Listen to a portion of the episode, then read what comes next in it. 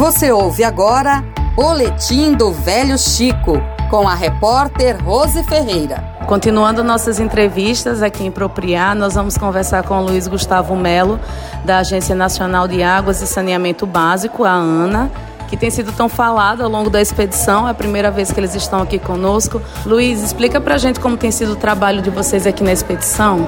Bom, primeiro dizer que é um, um privilégio muito grande, né? Uma, é, participar da sexta expedição científica aqui no Baixo São Francisco.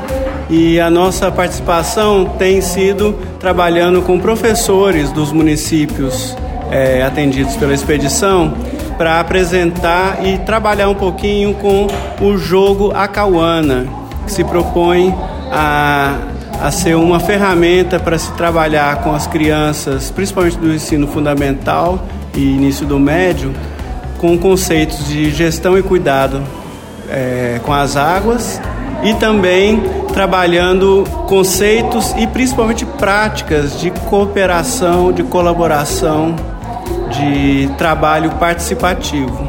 Na realidade, essas práticas estão se mostrando fundamentais para que a gente consiga mudar a realidade do nosso meio ambiente e, e, superar os desafios que a gente tem pela frente de mudanças climáticas, de degradação ambiental. Somente com um trabalho cooperativo a gente pode conseguir superar esses desafios. E qual tem sido o feedback que vocês têm recebido já ao longo dos municípios pelos quais passamos? Como vocês têm se deparado com os professores? Se eles estavam de repente ávidos por aprender realmente novas ferramentas ou se já faziam algo parecido? Tem sido muito gratificante trabalhar aqui com os municípios do Baixo São Francisco existe uma diversidade enorme de realidades, mesmo né, num relativamente trecho curto da bacia do, do, rio, mas assim sempre todos com uma vontade de trabalhar, de querer estar junto. E isso eu acho que é o mais importante, né? Com, com realidades diferentes, com o rio nos unindo e trazendo essa visão de comunidade, de pertencimento à bacia e cada um contribuindo com o que tem, com o que pode, de uma maneira muito aberta, muito generosa. Além desse treinamento com os professores, a Ana contribui também de alguma forma com materiais. Como que vocês pensaram isso para aplicar aqui na expedição?